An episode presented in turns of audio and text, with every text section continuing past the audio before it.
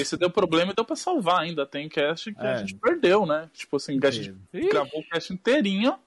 Foi o da Liga da Justiça, inclusive. Nossa senhora. Que a gente perdeu foram quase 3 horas de bruto que a gente perdeu. Puta merda. Tá que pariu. Os caras perderam o próprio Snyder Cut, né, cara? Pois perdemos o próprio Snyder Cut. A gente foi comentando minuto a minuto, tá ligado? Não é? E agora vamos analisar a teta esquerda do Aquaman. Exato. Mas aí é com o Thiago. Aí tudo bem, aí é uma análise que eu acho que vale a pena. O pior é o Superman está gritando. E ele pô, continua gritando. No Snyder Cut, isso dá uns 5 minutos dele gritando lá. Se você somar todos os gritos, tem mais grito que Snow Motion. É verdade.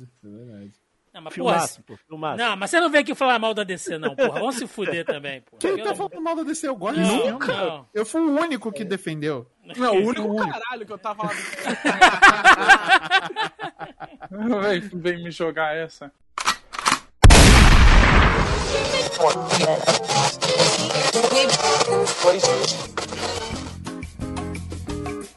Você está ouvindo Zoneando, seu podcast de cultura pop, nerd e afins.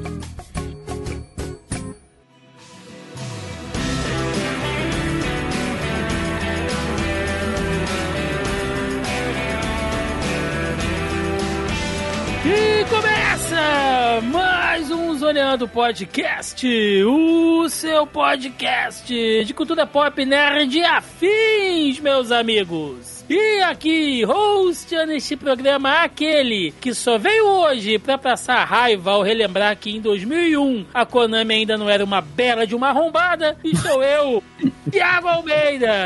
Juntamente comigo ele que, assim como todos nós aqui, também foi testemunha da falência da SNK e o processo de falecimento dos fliperamas, senhor Joaquim Ramos. Cara, eu sempre roubo nesses programas, mas esse eu vou roubar. Pai no nível inacreditável aqui.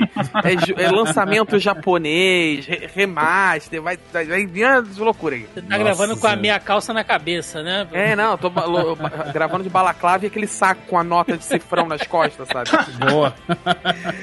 Muito bem, muito bem. E do outro lado aqui, ele que já se sente tão velho, que já viveu 2 gerações que foram lançadas no GTA 3, João Vinícius. Fala, Thiago. Olha, realmente eu ia falar disso, né? Esse é aquele podcast que a gente se sente velho quando tu olha e fala, não é possível ter 20 anos isso aí. Mas vambora. Queria deixar um adendo também, Thiago, que eu gosto tanto de você que o Flamengo tá jogando agora e eu tô aqui, tá? Pô, olha aí, cara. Olha aí. Mas pro Flamengo não vale mais nada agora também, né? Ah, é verdade. Pô, não precisava falar isso, né, cara? Pô, que pessoa desagradável. E do meu outro lado aqui também ele, que hoje com certeza vai citar alguns dos 6 jogos que compõem a biblioteca do GameCube, Marcelo Delgado. E aí, pessoal, tudo bem? Como é que vocês estão? Você dobre sua língua pra falar desse console que é uma pepita de ouro dos anais dos videogames, que não são 6, são 7, tá? Você engula sua saliva pra falar do GameCube, beleza? Feita essa correção, tá tudo bem. E pra agora tudo certo.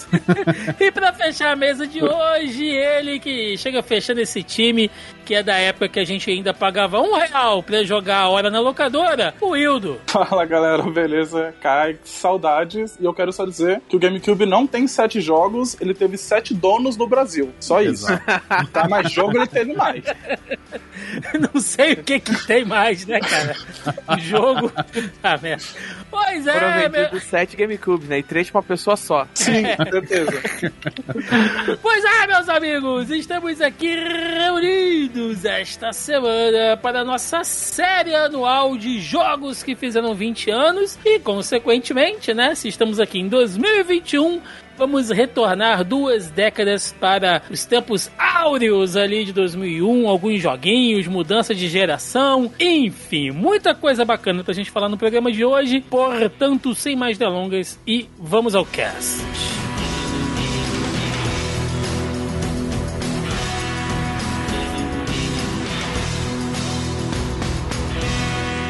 It doesn't matter who I am.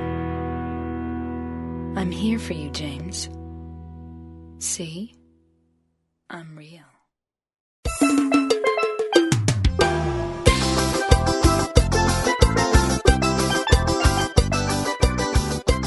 senhores, jogos que fizeram 20 anos, né? Todo ano a gente faz essa brincadeira aqui, a gente fez com filmes, né? Que foi o que entrou aí o nosso podcast na semana passada. Inclusive, já quero pedir aqui de antemão, né? Desculpas aí aos nossos ouvintes pelo atraso nos podcasts aí que tem entrado, mas é porque essa reta de fim de ano, gente, tá, ó, o pai tá cansado, viu? Tem muita coisa acontecendo, muito fechamento e o pai tá danado aqui, mas tá saindo, tá? E agora vamos aos jogos que fizeram 20 anos. Só pra relembrar, né? Ano passado gravamos eu, Joca e senhor Roberto II. E olha, o ano de 2000 foi um bom ano pra jogos, senhores. Eu vou citar só alguns aqui que vão fazer vocês, pô, lembrarem que realmente foi um ano bacana, olha. 2000 a gente teve o lançamento de The Sims, olha aí, Counter-Strike, famoso CSzão da alegria, né? Diablo 2, Resident Evil, Code Verônica, Banjo-Toy, Majora's Mask, gente. Majora's Mask já tem 20 anos que foi lançado Majora's Mask aí. Nossa, entendeu? Senhora.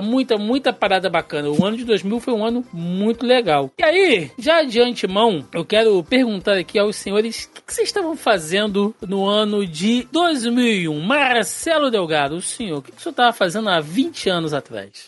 Merda. É isso. Por exemplo, comprando um GameCube. Então realmente. Mas, cara, 20 anos atrás, cara, nossa senhora, 20 anos atrás, meu senhor, cara, como eu tô ficando velho, as artrites já até começam a doer. Mas 20 anos atrás, cara, eu tava recém saindo da escola, entrando na faculdade, né? Uhum. Sou velho desse jeito. E jogando videogame, né, cara? Não tem muito o que eu tava fazendo, assim. Eu era jogando videogame, eu tava jogando RPG de mesa. Pô, época boa. Época boa, que a gente não ia pra balada. Eu tava pagando conta, né? Não pagava. Zero boleto. A gente não sabia o que era problema na vida, cara. A gente tá com a vida ganhando e reclamando ainda por cima, né? Mas, cara, assim, realmente eu tava numa época muito bacana da vida, que eu tava fazendo essa transição pra vida adulta, né? Então, foi muito legal. E questão de joguinhos, cara, realmente foram joguinhos muito interessantes, saíram aí no ano de 2001, né, fazem 20 anos aí, nossa, é coisa pra caramba, né, mas sim. Se tem um que eu posso citar aqui... Calma, já. Ah, tá bom, beleza, então, resumindo, estava fazendo merda e entrando na faculdade comprando GameCube, é isso. Dependendo do curso, tava fazendo merda também. Dependendo do curso, ele fez duas merdas, né, Muito bem. Senhor João Vinícius, além de estar presenciando o nosso glorioso Mengão, ganhando o tricampeonato estadual em cima do Vasco. Olha, né? Só, já sempre, né? Tem que, né? Pode perder a chance de comentar. Não pode. O que mais o senhor estava fazendo em 2001? Cara, 2001 eu tinha 11 aninhos de idade. Eu nasci em 90, então era bem novinho, mas foi um ano importante, porque eu lembro exatamente que foi esse ano que eu conheci as famigeradas Lan Houses, né? Nossa, e nas Lan Houses conheci o Counter-Strike, que foi meu primeiro contato com jogos competitivos, e eu trabalho com isso hoje, então ali eu consigo ver o início disso tudo, né? Fiquei apaixonado logo que eu vi. E eu conheci o PlayStation 2, cara, nesse ano, que pra mim é um dos videogames mais importantes da história, né?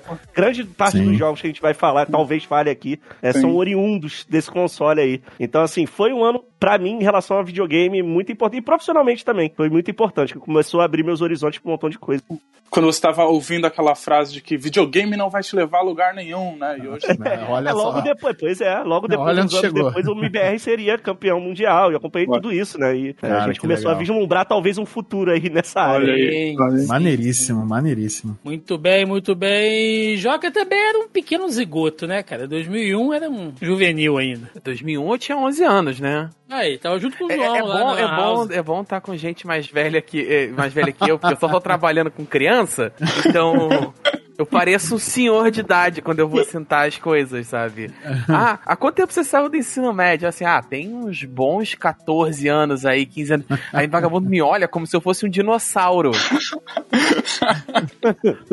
As pessoas quase puxam a cadeira. Não, senta aqui, você vai acabar caindo, quebrando o coque, sabe? Aí é bom ver que tem gente mais velha que eu. É bom dar um respiro. Mas brincadeiras à parte, eu tinha uns 11 anos na época. Na época eu não tinha videogame e tal, não tinha videogame em casa. Mas era assíduo frequentador de lan house, aquele ambiente insalubre com cheiro de Cheetos bolinha. Nossa, aquele cheiro de suvaqueira de adolescente. Caraca. Inclusive, metade das doenças que forem diagnosticadas, já a gente pode dizer que é culpa de lan house, né? Eu diria que boa parte das doenças respiratórias até hoje se deve ter saído de lá e estavam boiando. Não só respiratórias, como de pele também, né? É, o ambiente insalubre, corujão.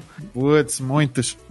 Então, eu só fui ter um saudoso PS2 muito depois, né? Eu só fui ter ele em 2014, 2015, se não me engano. Não, 2014, perdão, 2004, 2005. Mas jogava na casa dos outros, né? Então, assim, mas joguei bastante ali. Vocês estão falando de lan house, cheiro de lan house. Lan house pra mim tinha cheiro de sudorese de chinela havaiana. Sabe aquele cheiro do pé suado no cheiro da havaiana? É aquele cheiro que subia dentro da lan house, assim. Não, quando ficava insuportável, o dono da lan house lançava o bom ar, né? É, fechado, o maluco. Ajudava bem no cheiro. Vagabundo escorrendo sangue do olho, né, cara? Mas tava lá jogando fortemente. E você, Hildo? O que você lembra, cara, que você tava fazendo lá nos anos de 2001? Cara, eu tava chupando uma madeira? Que susto! Que susto! Calma. O cara lembra mesmo. Hoje em dia continuamos, mas... Quer dizer, não, Não, eu era muito moleque. Tipo, eu tinha uns 3 anos, 4 anos. Inclusive, todos e qualquer jogos que serão citados aqui, eu vou citar na base de que joguei depois. Mas ali em 2001 ainda era um baby, muito infelizmente.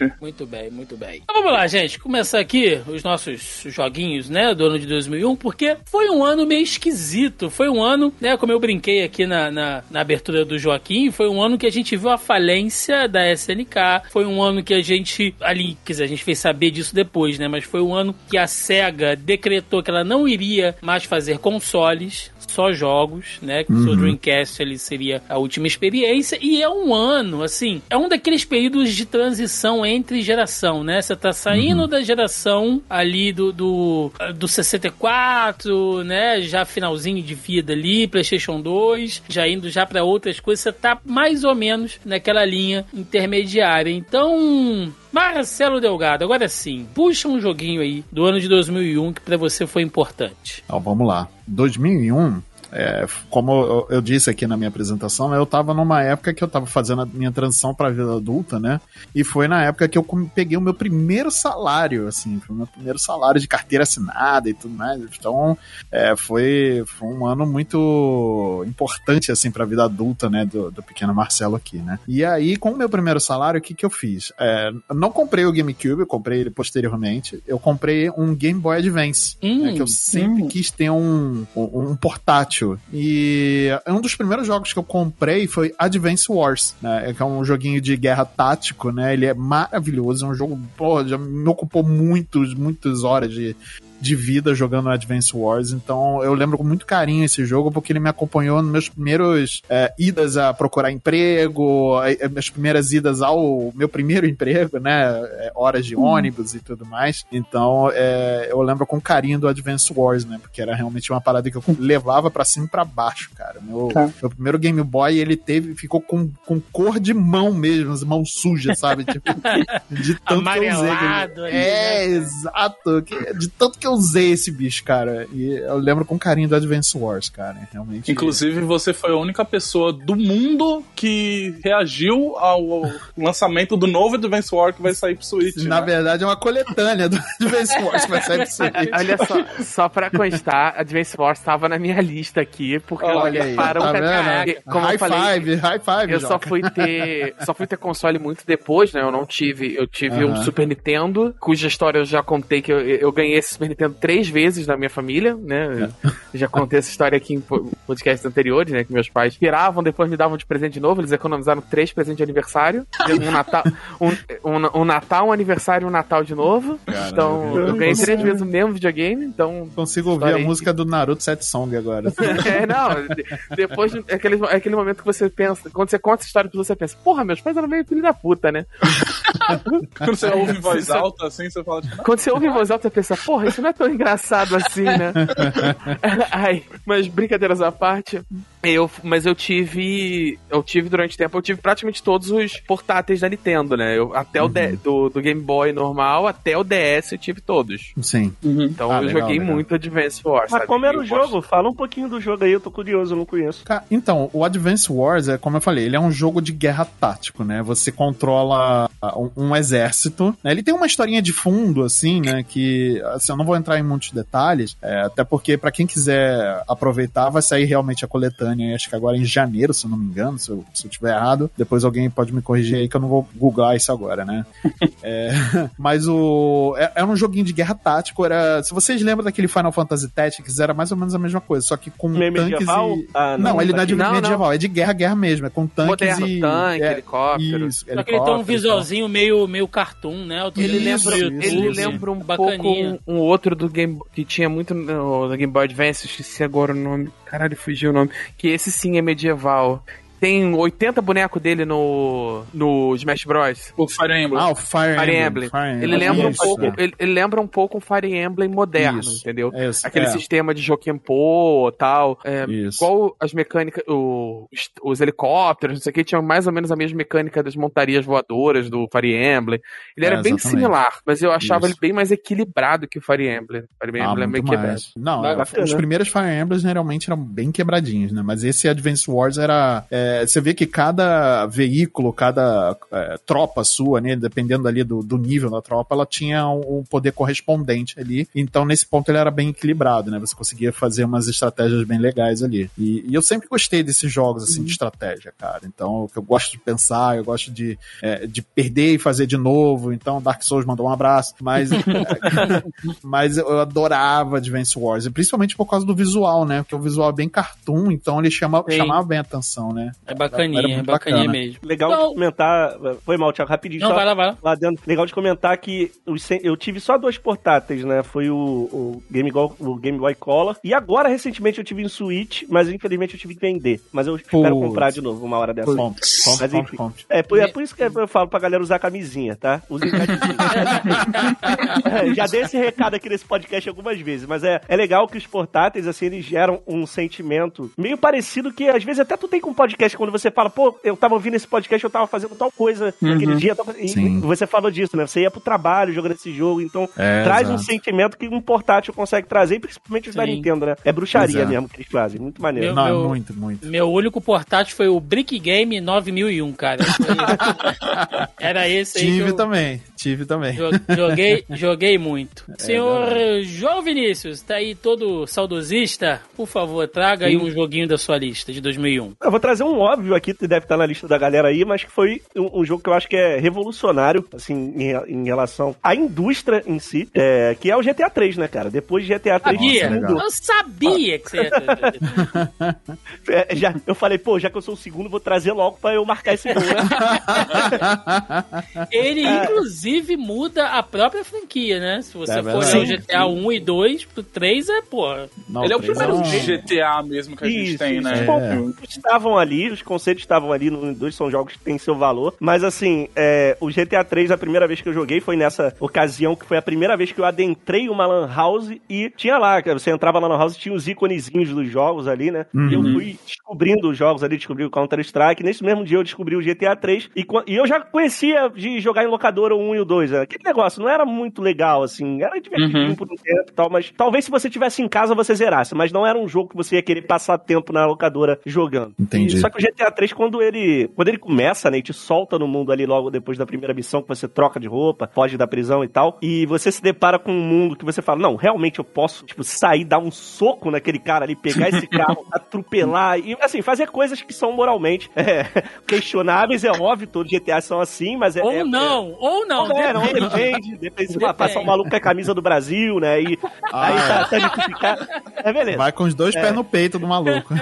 Brincadeira, tá, gente? Brincadeira. Ó, mas beleza. Aí, quando ele te solta naquele mundo ali, realmente é uma coisa muito impressionante pra mim até hoje. Uhum. É aquele jogo ali, olhando com um olhar anacrônico, cara. Quando eu peguei aqui esse... Até sugeri como pauta pro Thiago aí, né? Esse lixo que a Rockstar fez aí desse mais. Nossa, aí. É horrível. Vai, João, aproveita o momento. Cara, eu vou ser sincero, eu não sei se eu quero falar disso. Deixa pra lá. Mas assim, porque tudo que já tinha pra ser dito já foi falado. Aquilo ali, não comprem, tá, galera? Não comprem esse negócio aí. Mas enfim. Eu acho que o melhor recado que pode dar é isso. Não compra. Não financia essa merda. Não, a gente tem que parar com isso, de financiar esse tipo de coisa. Mas assim, a liberdade que o jogo te dá e o impacto que ele teve nos jogos dali pra frente mudou tudo. Se hoje a gente vê os jogos estando até saturados de mundo aberto, porque saturou, né? A geração depois do Play 2, a geração do 360, praticamente todos os jogos viraram de mundo aberto, e isso é por causa do GTA 3, que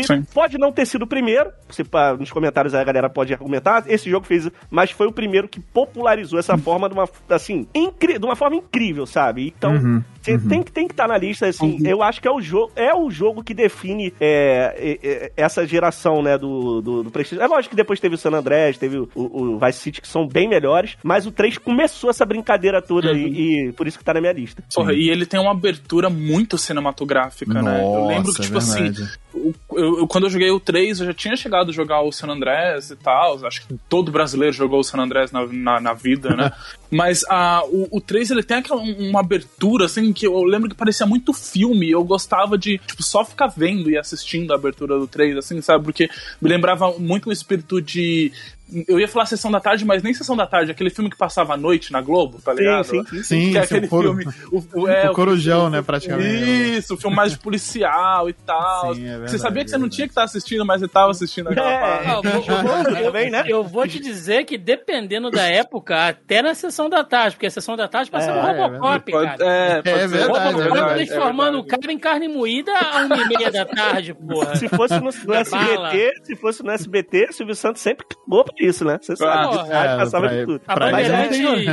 A Band tinha aquele cine trash, cara, 3 horas da tarde com o Zé do Caixão, top filme. Cada um era melhor do que o outro, hein? Sim. Pra concluir, senão vou esquecer, pra falar desse jogo, a Rockstar, ela sempre teve muito detalhe nas coisas que ela faz, né? E nesse jogo, ela expande isso de várias formas. Eu vou citar só algumas coisinhas, assim, que na época, por não falar inglês, eu não percebi. Mas depois que eu rejogando, né, falando inglês... Primeiro, cara, as coisas que são ditas nas rádios, assim, é um primor de texto, uma crítica à sociedade norte-americana incrível. Primeiro, e outra justificativa que eles fazem, e isso continua até hoje, em todos os GTAs. E uma coisa muito maneira que eles fazem é justificar as coisas que você não pode fazer no jogo. Exemplo, no GTA 3 não tem moto no jogo. E você fica sabendo, ouvindo a rádio, ouvindo o jornal, que o prefeito da cidade, porque o crime tava muito alto e as motos faziam muito assalto e tal, decidiu proibir moto no jogo. Então, tipo assim, pô, os caras botaram essa justificativa ali que, se você for atrás, você acha. O personagem não fala. Por que ele não fala, né? No início do jogo aí, como acho que foi o Joca que falou, ele toma um tiro no pescoço. Então, ele não fala porque ele não consegue falar. Ele é mudo. O Cláudio, ele vira mudo, né? Ele não consegue mais falar. E tem vários. A cidade tá fechada porque tá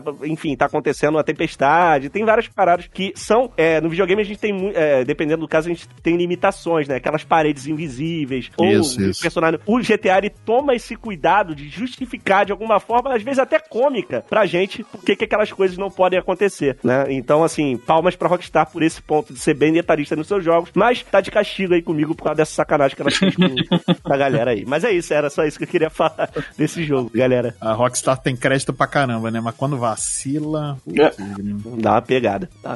Aí, inclusive, vacila muito, hein? Vacila muito. Quem puder aí, deixa a dica aí. É Sangue, Suor e Pixels, o livro do jornalista Jason Schreier, que conta não só da Rockstar, o que essas indústrias fazem com a galera que sai de faculdade aí, programador, os caras moem o cara, depois joga fora, enfim.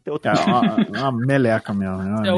Outro rolê. Então, vai lá, Hildo, você agora. Você que se trouxeram um clássico, eu vou trazer outro clássico, então. Por favor. Vou trazer o Super Smash Melee de GameCube. Aí sim. Porra, que joguinho delicinha. Eu lembro que, pegando essa parada de memória de onde você estava quando jogava, eu lembro que, como eu comentei no cast, nenhum desses jogos eu cheguei a jogar na época de lançamento, né? Uhum. E eu lembro que eu joguei esse jogo um período depois, que um amigo meu tinha o GameCube, ele junto com o Marcelo, a gente já descobriu quais são duas pessoas, faltam as outras 5 pessoas donas do console no Brasil, mas ele tinha um GameCube e eu lembro que a gente jogava muito o Brawl, né? Que ele tinha um GameCube, ele tinha um Wii e a gente jogava muito o Brawl. Mas eu ficava olhando pro Melee, por causa que eu via aquela caixinha e eu achava foda e tal.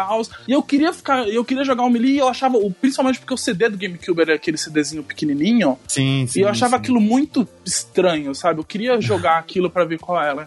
E... Nossa, é esquisito, deixa eu pegar esse aqui, peraí. É, muito bizarro, né? E, porra, né? Você fica interessado. E aí, tipo, mano, exato, eu fui jogar esse jogo, assim, de tanto insistir, de tanto encher a cabeça de um amigo e falar, por favor, vamos jogar Smash Melee. Ele ficava falando, não, mas o Brawl já é melhor, não sei. Eu falei, vamos jogar esse daqui. Cara, eu joguei e, assim, eu sou apaixonado por Smash Melee, assim, eu lembro que depois eu cheguei a ficar jogando, toda vez que eu ia na casa dele, eu enchi o saco dele pra gente ficar jogando Melee, ele queria que eu colocar o Brawl e eu não deixava, porque o Melee, ele tem uma coisa que ele é muito ágil, assim, sabe? Pra quem, eu nem sou jogador profissional de Smash, mas pra quem joga Smash profissionalmente vai saber dizer isso com mais detalhe ainda, mas o Melee, ele tem uma agilidez no jogo muito divertida, assim, sabe? De pegar. Sim. E o Brawl, ele acaba, acho que por conta de que eles quererem deixar o jogo mais acessível pra mais uma galera, por estar no Wii, eles dão uma desacelerada no jogo. Então acontece que o Melee, ele é muito frenético, ele tem menos personagem, então você não tem que ficar se preocupando tanto com a quantidade de personagem que você vai pegar. E cara, eu fiquei apaixonado no jogo, os controles funcionam muito bom, a história de que o controle de GameCube é o melhor controle já feito, é verdade. Sim. Tipo, não sei porquê, que macumba que tem esse rolê. Nossa, mas eu sei que eu fiquei apaixonado pelo Melee, cara, assim, é um jogo sensacional. Eu fico só pensando como na época ter visto aquela abertura linda que eles têm, né, dos personagens que estão virando de estátua pra virar bonequinho real de jogo, como deve ter sido foda ter visto aquela abertura, sabe? Tipo, o jogo é foda pra caralho em cada momento, assim, e até hoje é um dos jogos mais queridos da franquia, né? Sim, verdade. Tanto que na Evo, né, pra quem sabe, a Evo é o campeonato mundial de jogos de luta, né? O Smash Melee, ele ficou como... jogo competitivo de Smash durante muitos anos, cara. Até recentemente. Eu acho que até pouco tempo, na real, mesmo com o lançamento desse mais recente, cujo nome não me ocorre, Ultimate, ele ainda era.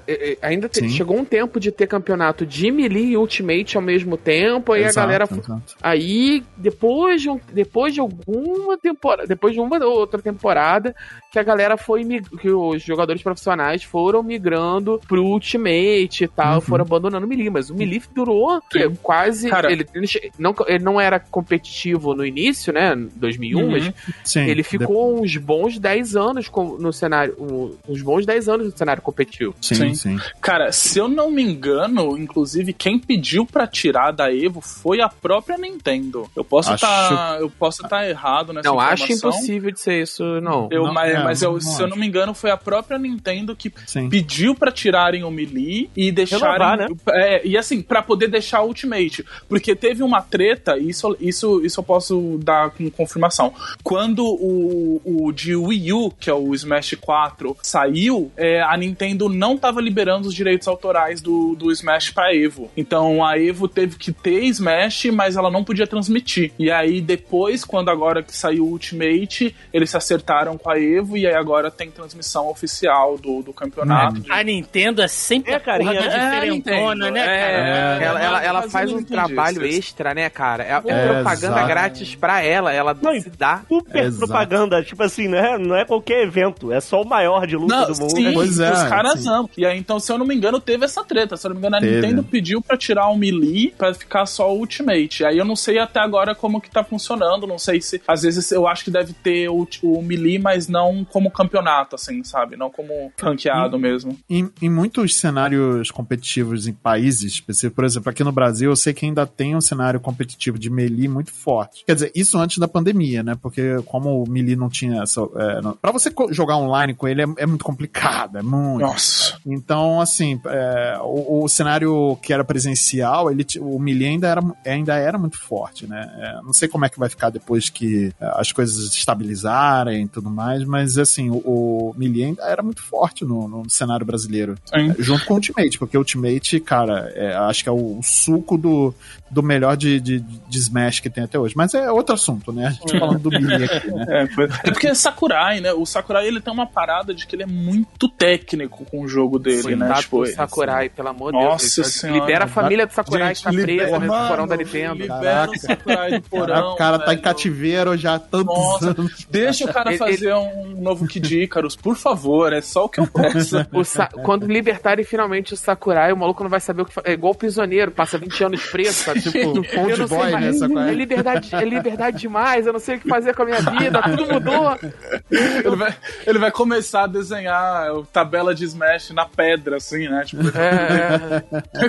Caraca, mas coitado. Mas é isso, o Sakurai é tão detalhista nas coisas que ele faz que o Melee pro Ultimate, pro Brawl, eles são muito diferentes por causa desses detalhes. Então, pro cara que é competitivo, tem cara que é competitivo que joga Melee e não joga Ultimate, né? Aí, pois porra. É. É foda, né? Bom, então, Joaquim Ramos, você nessa rodada, um joguinho. Vamos lá, que tá difícil, né? O vagabundo já tirou logo os bons do caminho. Mas, então eu vou verificar aqui, deixa eu só confirmar com o roubando eu estou, só um instantinho.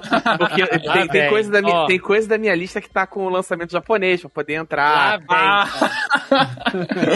Jogo de 98 foi lançado na Nova Zelândia, ele tá jogando nessa lista, hein? Teve relançamento, vale? Tô nessa linha, né? Tem jogo que saiu antes, chegou nos Estados Unidos em 2001, que tá na minha lista. Mas esse Olha caso aí. Aqui é o lançamento japonês do jogo, então saiu em 2001, é o lançamento oficial, então tá valendo. Silent Hill 2, provavelmente o melhor jogo. Tirou da minha lista. Todo mundo quebrou minhas pernas agora, então, pô, o Advance Wars, que eu achei que fosse o diferentão, o vagabundo me quebrou.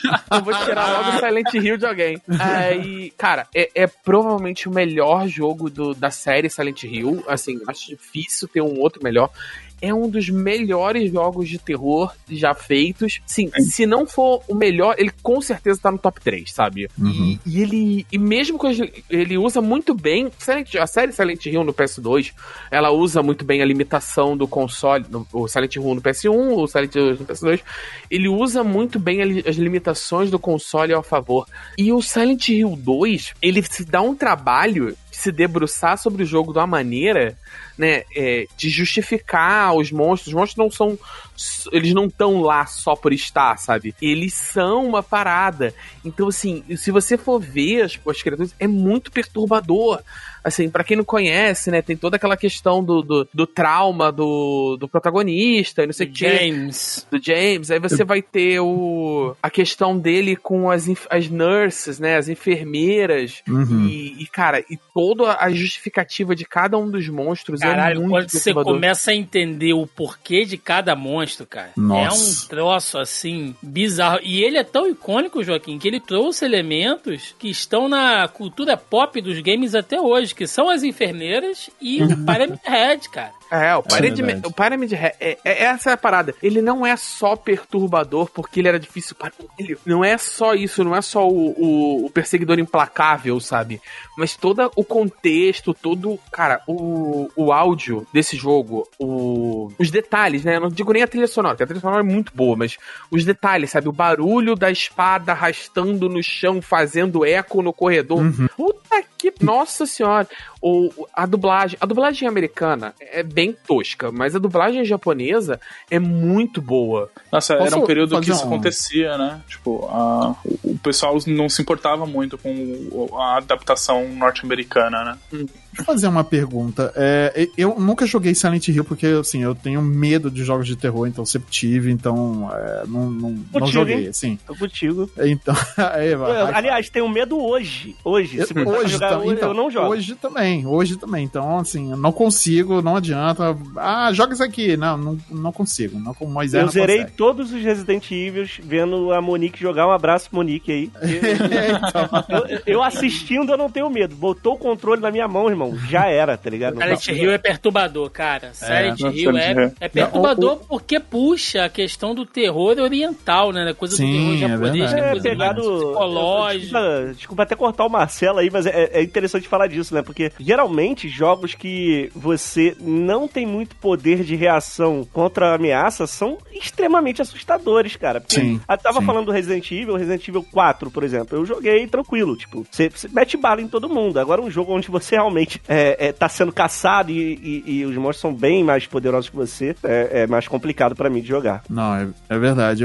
Eu compadeço disso porque realmente pra mim também é um negócio muito complicado. Resident Evil eu joguei de boa, mas esses jogos que tem um terror um pouco mais voltado pro psicológico e tudo mais, eu não consigo, né? Tanto que os novos Resident eu também não joguei, então não consigo. O Moisés não consegue. Mas o que eu ia perguntar era o seguinte, esse Silent Hill 2, ele continua a história do primeiro ou ele é uma história... Não, é outra coisa. É outra coisa, né? É outra coisa. É outra história. É porque Silent Hill, ela é a cidade, mas assim, é muito episódico, entendeu? Entendi. Tipo, dá pra ter uma abertura de protagonistas ali, né, de histórias maiores. Em teoria, a parada é que Silent Hill, ela vai... A cidade Silent Hill, ela meio que estabelece nesse jogo, né? Que ela meio que se molda a pessoa em questão, sabe? Ela se molda pra agredir aquela pessoa. Isso que eu ia perguntar. Tanto que nesse jogo, tipo assim, todas as criaturas, todas as experiências são muito ligadas ao trauma particular do James. Assim, entendi.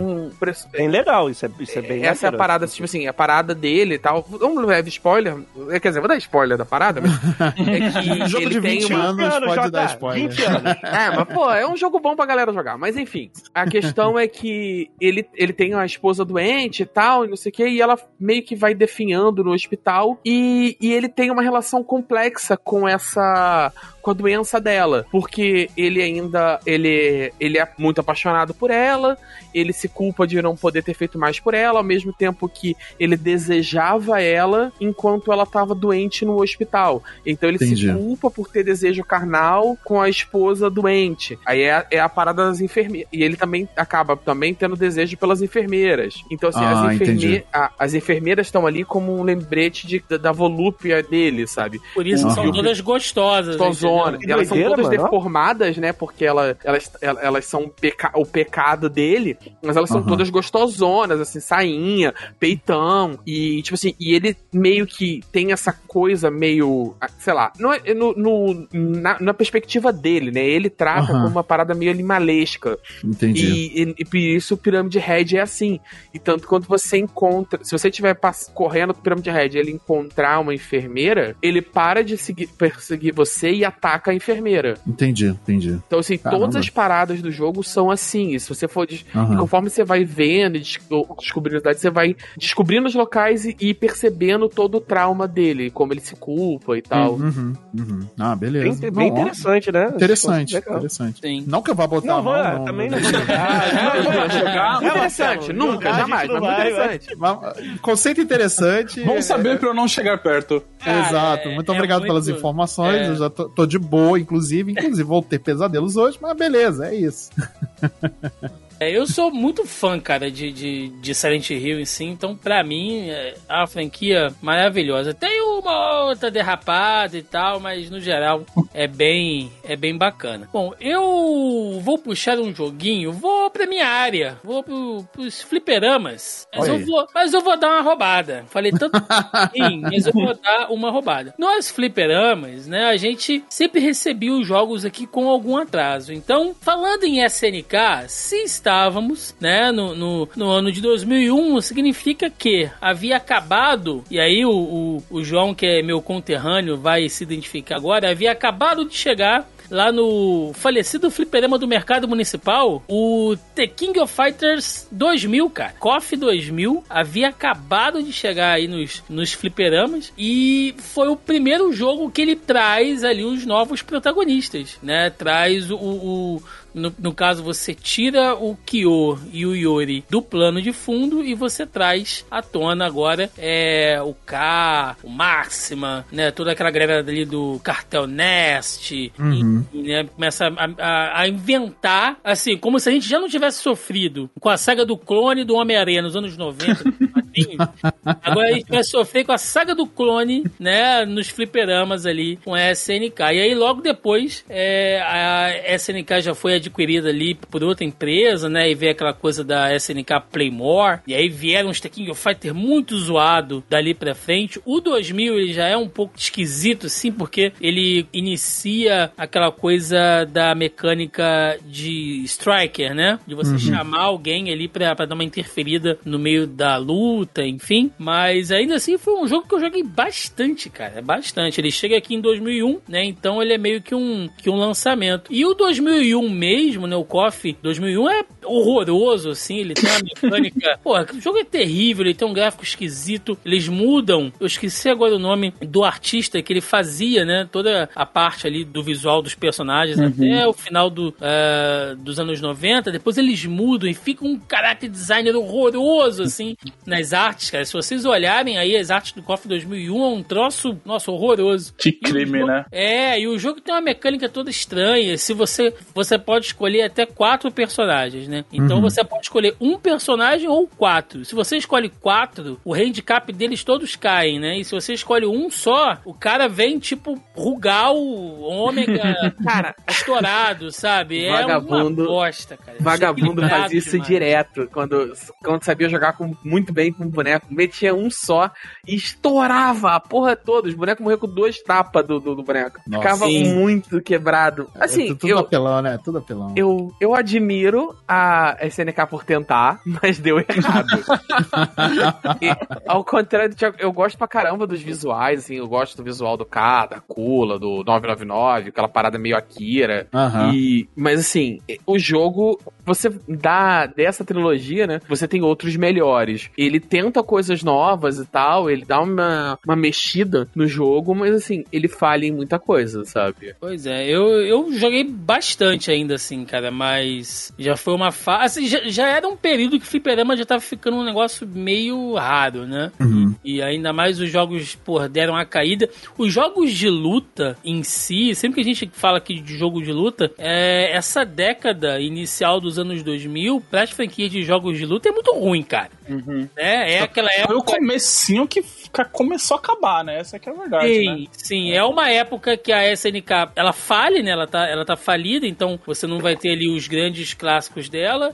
O Mortal Kombat entra naquela piração dos jogos poligonais, que é um negócio horroroso, né, cara? Um aborto, aquilo ali que nossa, eles fazem, horrível, né? Que vem toda aquela maluquice, Mortal Kombat Liga da Justiça, e Mortal Kombat Dead Alliance, e aqueles monte de lixo, né? A Capcom tá segurando o Street Fighter, ela tá tentando fazer o Street Fighter 3, né, bombar, mas não consegue, assim, a gente só vai ter um revival mesmo da franquia com o Street Fighter 4, e a gente passa bem uns 10 anos, assim, no mercado de jogos de luta, pô, cara, com pouquíssima coisa. E o KOF 2000, 2001 aí foi um dos últimos que vem antes da Grande Depressão. Assim. É o famoso apaga-luz, né? Exatamente. É o último a sair apaga-luz, exatamente. Então vamos lá, vamos gerar aqui, vamos para uma rodada. Marcelo Delgado. Vamos lá, meu querido. Então, o próximo joguinho que eu vou trazer aqui na mesa, eu vou continuar na Nintendo, mas agora a gente vai pular para o console GameCube e a gente vai para o jogo que foi o último, se eu não me engano, foi o último jogo inédito do Shigeru Miyamoto, que é Pikmin, que foi lançado em 2001, cara, é um jogo muito, muito, muito bacana. Muito bacana. Principalmente por conta da estratégia que ele tem. Ele tem um quê de estratégia ali muito legal. Você controla o Olimar e você vai parar num planeta, se eu não me engano, chamado Piku ou alguma coisa assim. E aí você encontra criaturas chamadas Pikmins dentro desse planeta que eles vão te ajudar, eles vão meio que servir ali como trabalhadores, né? E eles vão te ajudar a explorar o planeta. Trabalho escravo. Não, porque você tá alimentando os Pikmins ali. você tá ajudando eles a evoluir e tudo mais. Se der comida, tá tudo bem, né? Tá tudo ótimo, tá tudo ótimo. E ali você usa essas seres plantas, né, chamados Pikmin, que eles te ajudam a explorar o ambiente, né? Existem Pikmins de todo quanto é tipo, existem os que são, os vermelhos, eles são de mais de ação, os pretos, eles são mais fortes, e aí tem algumas diferenças entre as cores dos bichinhos, né? E aí você vai explorando o planeta, você vai derrotando inimigos, né? E recuperando partes pra você reconstruir sua nave e poder sair daquele planeta, né? E ao mesmo tempo você vai estudando a flora e a fauna daquele lugar, né? O jogo é uma, como eu falei, é uma criação do Shigeru Miyamoto, né? Que é simplesmente é o deus aí do Mario, Zelda, né? Então, é o cara da Nintendo. Ele é o Stan Lee da Nintendo, diga-se de passagem. Nossa, perfeito, inclusive, comparação. Exatamente. E aí ele criou esse jogo porque ele, segundo o Miyamoto, né? Isso é de acordo com ele, quando ele era pequeno, ele gostava de observar a natureza, né? E observar as formiguinhas trabalhando, né? E aí ele teve essa ideia de criar o Pikmin, que durou muitos anos, e ele só conseguiu fazer mesmo do jeito que ele queria no GameCube, né? Que é quando o console tinha aquele poderio suficiente pra criar o ambiente 3D que ele queria criar, né? Então, demorou alguns anos aí pra ele poder tirar a ideia do papel, né? Mas isso é uma parada Pikmin que... Não, desculpa aí, Edu, pode falar. Não, eu ia comentar que isso é uma parada que o Miyamoto adora fazer, né? Tipo, ele tira conceitos da vida dele e começa a aplicar nos personagens. Tipo, se você vê a história de Zelda, ele comenta mais ou menos a mesma parada, né? Tipo, que ele ia brincar nos campos e tal, ele ficava imaginando uma aventura, e aí ele traz isso pra Zelda, e aí depois, na hora de fazer o Pikmin, ele faz a mesma parada, né? Pois é, exatamente. E o jogo, assim, ele é um joguinho, como eu falei, é um jogo puro estratégia, né? Ele tem muita estratégia ali, ele não é um jogo necessariamente de ação e tudo mais, ele tem muita exploração, e é um jogo muito divertidinho, cara, ele é muito divertido. Assim, eu de verdade, eu não entendo como as pessoas não conseguem gostar desse jogo. Obviamente o primeiro Pikmin, ele tem, se você comparar com o terceiro, ele é bem bruto, né, ele é bem tá faltando lapidar muita coisa, né, que no terceiro realmente foi acho que ali é o suco que ele queria mesmo criar, mas é bem divertido, cara, então assim, é um dos melhores jogos do GameCube pra mim, e eu adoro Pikmin até hoje, cara, assim, eu sou muito fã da franquia mesmo. Bacana também que você falou que foi um jogo que ele demorou pra lançar, né, planejou por bastante tempo, e lançou quando achou que tinha o hardware, o software necessário, né? E, se eu não me engano, a frase é dele, né? Aquela frase famosa, né? Que um jogo que demora a sair ou sai atrasado, se for bom, vai sempre ser um bom jogo, né? Um jogo que sai apressado e é um jogo ruim, não interessa, vai ser um jogo ruim pra... Parece que as empresas... Alô, Rockstar! Parece que você não entendeu isso, CD Projekt Red, né? Também aí, pois vocês não entenderam ainda, né? Essa doeu fundo, essa última. Vocês estão percebendo que eu tô meio puto com a Rockstar, né? Se você não falar, cara... mas, cara, eu não tinha percebido ainda. Se você não fala... Também, né? Caramba, a gente só fica realmente puto com quem a gente ama, entendeu? Exato, por isso que porque me decepcionou. Por isso que eu vivo puto com a Nintendo. Mas se você não tá puto com a Nintendo, você tá errado, né? Tem que... Exatamente. Muito bem. Se você não tá puto com a Nintendo, você é burguesa. Só queria falar isso. É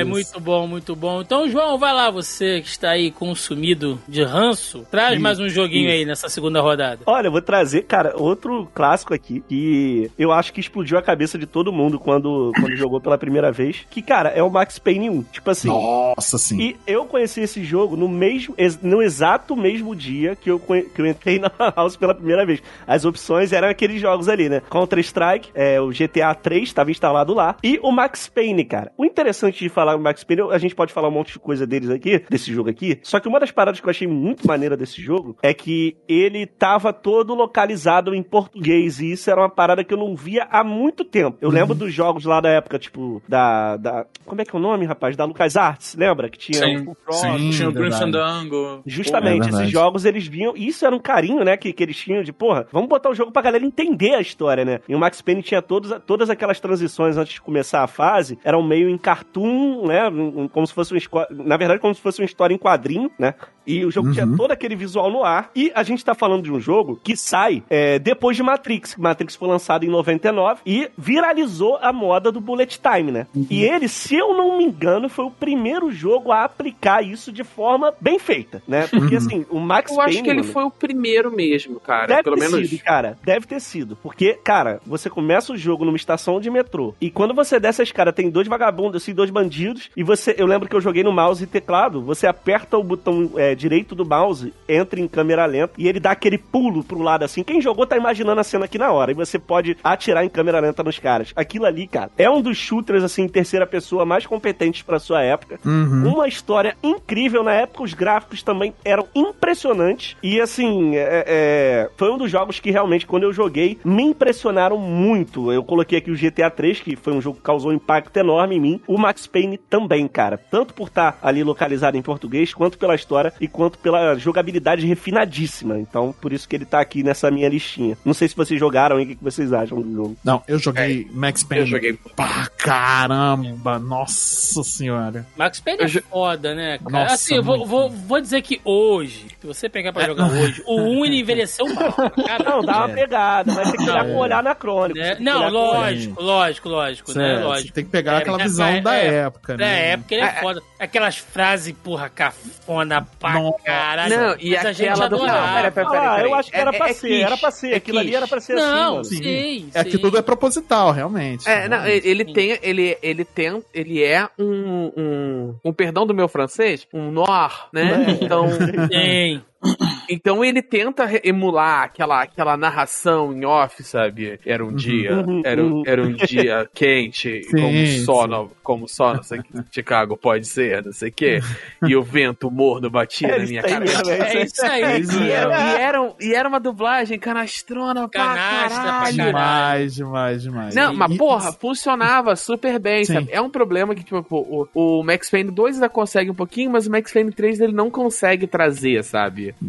De volta. Não. É porque é um limite entre o Kish, né? O que é aquele... Esse estranhamento, a parada meio canastrona, mas no limite de funcionar, e só o canastrão ruim mesmo. Então, o 3, ele pula ali a cordinha. Sim. A qualidade do 3 é boa, é um jogo gostoso de jogar. Até se passa no Brasil, é meio zoado, né? Enfim. Ah, em São Paulo, né? O jogo. É, em São Paulo, né? Se passa no em São Paulo, mano. Ele mata todo mundo.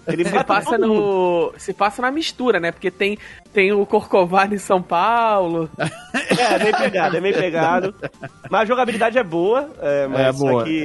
Ele realmente vai um pouco além, assim, nessa galhofa aí. Mas o 1 e o 2 eu acho muito bom, tirando uma parada que eu odeio, que é a fase de sonho em jogo. Tipo, isso é muito chato, tá ligado? Mas tirando isso é bem bacana. É bem legal mesmo. É, cara, é bem da hora. E eu tenho um carinho pela franquia como um todo, porque pra mim, na minha opinião, Max Payne 3 é uma obra de arte. Eu sei que a gente não vai falar dele ainda. Curtiu pra caramba? Não, sério? Nossa, jura? Cara, o 3? Sério? Eu acho o pior dos 3, eu acho o pior. Ele é o... Assim, eu não conheço a franquia, mas ele é o patinho feio, né? Que o pessoal fala. eu acho esse jogo uma pérola. Caramba, eu joguei pra caramba o 3, assim, também, mas em relação aos outros dois, eu não achei tão melhor, assim. Bom mesmo, mas, assim, filme, né, cara? O filme é ótimo, né? Mas, assim, em relação a gráfico, realmente o terceiro, ele é o mais competente ali. Mas a própria... Você vê a degradação dele, ele dando a volta ali, quando ele raspa a cabeça. Ah, sim, ok. É como se a vida dele mudasse, cara. E sim. Porra, é muito... É, ele tá ferrado na bebida, né? Ele tá fudido, cara. O jogo protagonista... Demônio na garrafa aí, ó. Foi o primeiro jogo que eu falei assim, caralho, eu tô jogando com um cara que eu não queria ser, entendeu? Ele não é um herói, ele tá fudido, mano. Sim, né? Então verdade. É bem bacana. Mas vamos lá, então. Justo. Vamos rodar, Joca, mais um joguinho aí. Como eu falei, eu já vim de balaclava e o cacete A4 pra esse podcast. Então eu vou... porque eu vou roubar... Eu normalmente roubo um pouquinho, mas esse eu vou roubar em todos. E lançamento japonês, julho de 2019, 19 de julho de 2001, que é Final Fantasy X. Olha aí, que jogo legal. Eu entendo que muita galera tenha críticas ao jogo, mas, nossa, eu gostei tanto desse jogo. Também gosto. Facilita se você não jogou com a dublagem americana, mais uma vez. Facilita bastante gostar do jogo quando você não tem um ha, ha, ha, ha, ha do Tidus, sabe? É maravilhoso essa cena, cara. Nossa, é muito bom. Mas assim, a história tão ruim que chega a ser legal. Esse é aquele que eles jogam vôlei? Isso. Pô, é o Blitzball. É bem isso, cara. É ruim jogar isso pra caralho. Não, o jogo é honesto, Thiago. Ele é balanceadinho, assim, ok pra um Final Fantasy, sabe? Ele não é tão linear. A história dele é interessante, ele dá um pouco mais de abertura, assim, pra você fazer. O minigame do vôlei, do polo aquático lá, vôlei, futebol. O Blitzball, né? O Blitzball é bem tosquinho, é bem ruinzinho. Se você tá tentando fazer... Não, é real. Mas é divertidinho, vai. É divertidinho. Você passa... Ok, divertidinho. Mas você consegue zerar o jogo tranquilamente jogando duas partidas de Blitzball. E as duas são praticamente piloto automático, sabe? É verdade, é verdade. Você só vai realmente jogar aquilo muito tempo se você tentar fazer completionista, pegar todas as armas. E, de fato, ele tem... O modo lá de pegar todas as armas, ele exige algumas coisas de você que são bem cretinas, sabe? Tipo, tomar 100 trovões lá no deserto e esse tipo de coisa. Nossa. Mas o jogo normal, per si, ele é bacana. E ele tem uns personagens bem carismáticos, assim. Ele tem umas mecânicas... A parada da língua, né? Que você vai aos poucos achando a tradução lá pra língua do povo do deserto. Não é tipo o povo árabe, né? O povo mediterrâneo lá que eles fazem, né? Sim, sim. Mas aí aí se você rejogar tendo toda a parada, você consegue entender, porque ele não te dá os diálogos daquela língua e tal, e dá uma completada mais interessante. Ele tem algumas pagadas. Ele tem uma parada de questionar a religião, que ficou bem bacana. Eu ia falar isso, sabe? Cara, eu acho que é um dos únicos Final Fantasy que toca nesse ponto, assim, bastante, assim, que vai aprofunda nisso, né? Isso é bem bacana também. Veio até uma luz aqui, eu não sei dessa informação, não sei nem se vocês sabem. Existe alguma relação desse jogo, assim, ou inspiração desse jogo com Duna? Porque agora eu tô fazendo uns paralelos, assim, tem umas paradas, né? Tipo, a parada da religião, o povo da areia, a língua que ele não fala, tipo... Não seria estranho se tivesse, né? Não sei. Talvez eles deram uma lida ali antes de fazer esse jogo. É difícil alguma coisa de ficção científica que não tem inspiração de Duna, né? Ainda que seja de terceira mão, sabe? Então, assim, provavelmente tem ali, ainda que o cara tenha pego de segunda a terceira mão, mas... Dito isso, né? Inclusive, queria deixar, assim, tem uma cena do jogo, é um spoiler sem contexto, então foda-se, assim, quem não jogou não vai entender, que é uma cena, assim, que você tá num lugar e você precisa abandonar uma cidade porque vai dar merda. Ixi, tô ligado, hein? E você vai embora de nave, sabe? E os caras, e a cidade meio que cidade sagrada dos caras, e era isso ou o planeta inteiro ia pra casa do caralho, sabe? Os caras, aí, tipo, tá todo mundo fugindo na nave, os caras estão cantando a música deles, sabe? Meio que... Porra, essa cena é linda, sabe? O gráfico demais, do jogo, pra época, pro PS2, era um absurdo. Então... Mas a Final Fantasy sempre extraiu muito do console, assim, né? Daquele console. Os CGs do Final Fantasy, né? Sempre foram coisas impressionantes pra sua época. Até hoje são muito bonitos. E eu lembro quando eu vi, bem antes do jogo lançar, né? Eu não sei quanto tempo antes do jogo lançar, naquela época a gente não tinha tanta informação assim, mas eu lembro de ver numa revista, assim, falando sobre Final Fantasy X, e eu falo, cara, isso é a coisa mais bonita, não tem nada no mundo que eu quero mais jogar do que isso aqui, tá ligado? Alguma hora eu vou ter que meter a mão nesse jogo e jogar, e eu fui jogar muito tempo depois, porque eu não tinha Play 2, eu jogava na locadora, e esse é o tipo de jogo que é muito difícil se jogar na locadora, né? Tipo, se você não for o dono da locadora, né? Não, tem um esquema de você ter teu memory card, né? Ter tua parada, enfim, aí é complicado. Você tinha esquecido completamente da existência de memory card. Tá ligado? Até esse momento. Caralho, tu acabou de me trazer um trauma de guerra inacreditável, sabe? Apagando o save a lágrima de jogos pra save, pra pagar save pra poder gravar outro e tal. Nossa. Meu amigo. Mas acabei, tá no Game Pass, de bloquear também a mesma memória com Pikmin agora pra pagar save, pra poder botar o Pikmin. Nossa. Tá no Game Pass aí, Final Fantasy X, tá, galera? E quem não jogou, eu acho que vale a pena pra caramba jogar. Vale, e assim, o combate, ele não está... Assim, eu não acho nenhum combate Final Fantasy datado, porque é combate em turno, isso existe até hoje, beleza. Só que ele tem algumas coisas mais dinâmicas no combate dele em turno, que é interessante pra você experimentar, né? Sim. Não, assim, eu acho que, na verdade, ele é um dos Final Fantasy menos datados, assim. Se você é um quer apresentar pra um moleque, assim, sei lá, de 12 anos, mais ou menos, você consegue apresentar ele numa boa, assim, pro Final Fantasy X. Então, porque na questão de gráfico dele, ele não é nada, tipo, muito... Não vai incomodar, né? Porque, assim, se você apresentar pra um moleque de 12 anos o Final Fantasy VII, a grande verdade é que ele vai rir na sua cara, né? Ele vai falar que ele fica grande, fica pequeno... Ele vai falar que o Roblox dele tem gráfico melhor, ele tem mesmo. Então... Roblox é sacanagem. O foda, cara, é do Final Fantasy X é que, porra, quando acaba o jogo, a Yuna tá de cadeira de roda, né? Porque ela leva o jogo nas costas ali. Porque o personagem principal, aquele cara de jaqueta e bermuda, ele tem carisma zero. Nossa, o papel. O protagonista, o Tidus, ele é só a orelha, né? A protagonista é a Yuna, no fim das contas. A Yuna leva tudo. Ele. Tanto que teve o jogo dela depois, né? Que foi pra você ver. 10-2, né? Teve o jogo da Yuna lá, né? Aliás, eu gosto falar de certas muito coisas. Do 10-2. Nunca aconteceu. Eu gosto muito. Se a gente entrar num acordo de que nunca aconteceu, isso nunca aconteceu. Gaslighting o mundo, filha. Nossa, socorro. Então vamos deixar assim, o Auron é o que está no Kingdom Hearts. Pronto, é isso. Pronto. Hildo, mais um jogo de 2001. Cara, como eu sou, assim, mulher de malandro, eu apanho, mas eu acabo gostando. Eu vou falar de novo dela, vou falar da Nintendo de novo, porque é o que tem pra hoje. E eu vou falar, cara, de Luigi's Mansion. O primeirão, que é tipo, cara, se você for parar pra pensar em tempo e local, a ideia de você ter um jogo do Luigi, não do Mario, do Luigi, sendo um jogo de lançamento de um console, é uma parada muito doida. E aí eu acho que tudo isso ainda fica muito mais legal quando você pensa que poderia ser só, sei lá, uma versão normal de Mario, só que com Luigi, uma parada de um jogo de plataforma normal que a gente poderia receber. Só que não, a gente tem essa parada extremamente Ghostbusters, né? Tipo, o Miyamoto até hoje fala que não, que ele não se inspirou em Ghostbusters, meu ovo, né?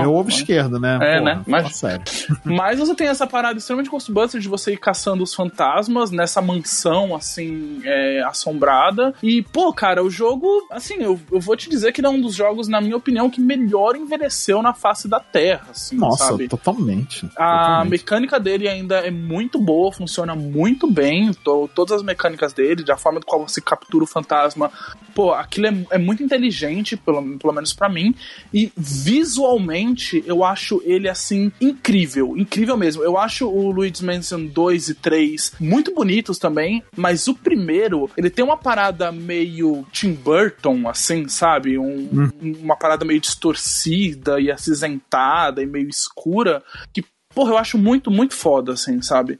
E eu fico feliz que, tipo, a Nintendo não largou esse jogo no churrasco, conforme ela fez aí com bilhões de jogos, né, aí, e acabou fazendo o 2 e 3. Uma lembrança aí.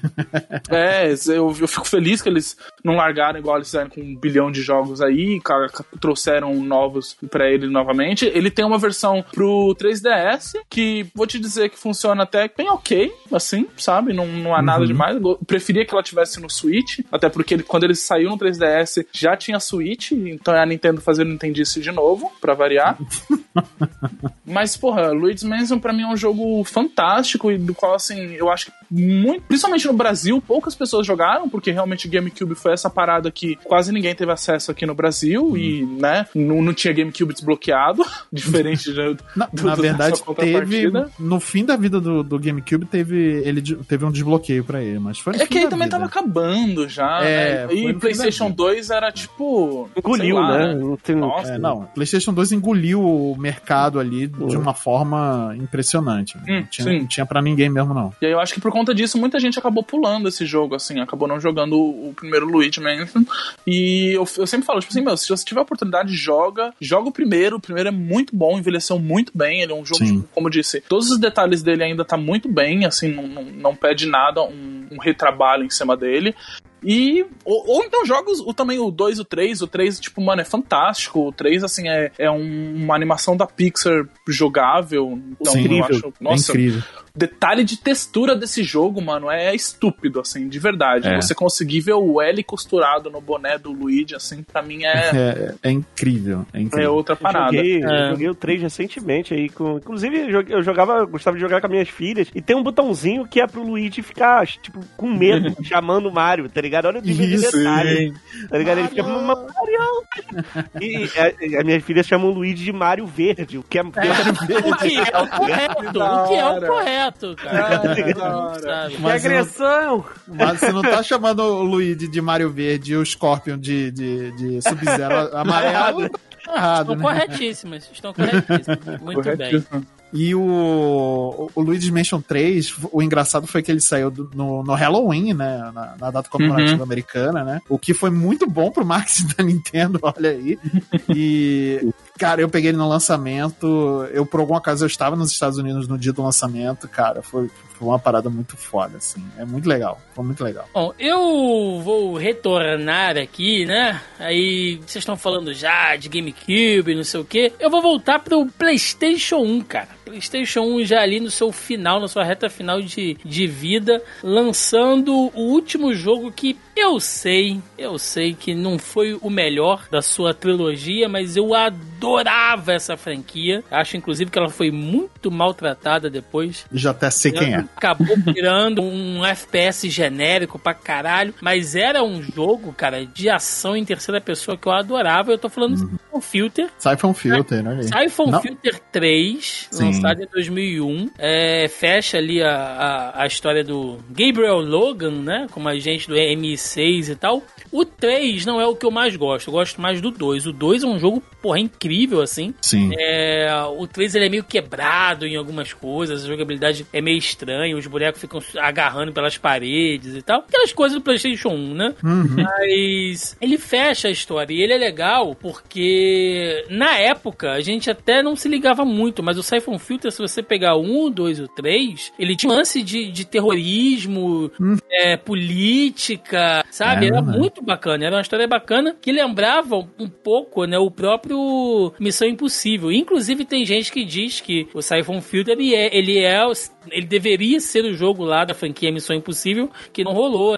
Mas fica aí só essa lenda urbana. E eu acho um jogaço, assim, cara, né? Lógico que, porra, envelheceu com aquela cara do poligonal 3D do PlayStation 1, cara. É verdade. Mas era um puta jogaço, assim, joguei muito, nossa. Sempre tinha lá nas banquinhas de DVD pirata, né, cara? Você comprava lá 10 CD por R$10, né, cara? Pô, nossa, eu joguei muito Siphon Filter, cara. Comprava joguei na bacia ele, né? No lote. Uruguaiana, abraço, Uruguaiana. Inclusive, conheci muito jogo de PS2 nesse esquema, né? Jogava ali pra comprar, era 10 era promoção. Pronto, dá esses dois aqui que eu não conheço pra completar, pô. Você olhava 8 pela capa, assim, né? E comprar 10 dava o mesmo preço, então leva esses dois aqui pra descobrir. Exatamente. E aí, você chegar em casa, funcionava um. Ou então funcionava os dois que você não queria. Muito bem. Então, vamos lá pra nossa rodada final.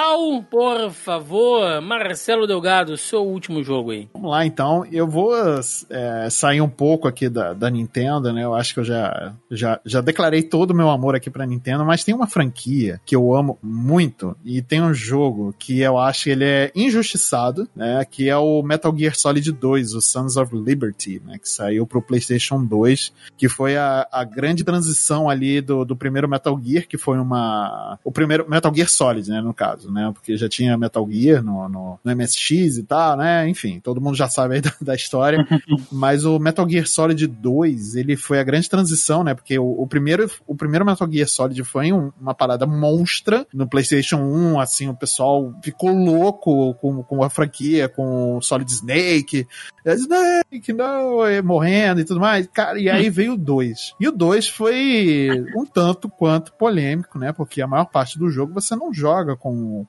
o herói do primeiro jogo, né, com Solid Snake, você joga com Raiden, né, você muda ali a figura do protagonista, e muita gente não gostou, né, eu adorei, porque fez muito sentido pra história você não continuar com o Snake ali, né, e sim com o Raiden, que viria se tornar um personagem importante depois e ter até o seu próprio jogo, né, posteriormente, mas ali fez muito sentido pra história você não jogar com o Snake, né, tem um outro agente ali, né, e cara, eu adoro Metal Gear Solid 2, eu acho que ele melhorou muito em relação à mecânica e à finesse da jogabilidade do primeiro Metal Gear, né, apesar de estruturalmente ser a mesma coisa, né, ele dá uma lapidada maior ali, então você tem um quê a mais ali de agilidade, um pouco mais de precisão na hora de executar os movimentos e tudo mais, você conseguia, se você quisesse jogar o jogo inteiro sem matar ninguém, você conseguia, né, assim como no primeiro também, né, mas nesse era um tanto quanto mais